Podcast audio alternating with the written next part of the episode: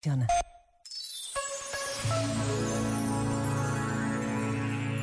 Sobre o caminho individual e único de cada um, escreveu o Papa Francisco: Não serás santo, nem te realizarás copiando os outros.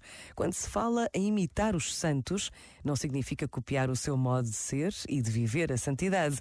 Há testemunhos que são úteis para nos estimular e motivar, mas não para procurarmos copiá-los, porque isso poderia até afastar-nos do caminho único e específico que o Senhor predispôs para nós.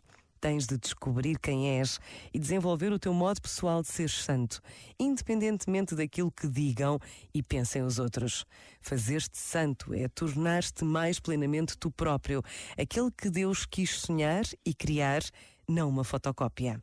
A tua vida deve ser um estímulo profético que sirva de inspiração para os outros, que deixe uma marca neste mundo, aquela marca única que só tu poderás deixar, ao passo que, se copiares, privarás esta terra e também o céu daquilo que mais ninguém poderá oferecer no teu lugar. Este momento está disponível em podcast no site e na app.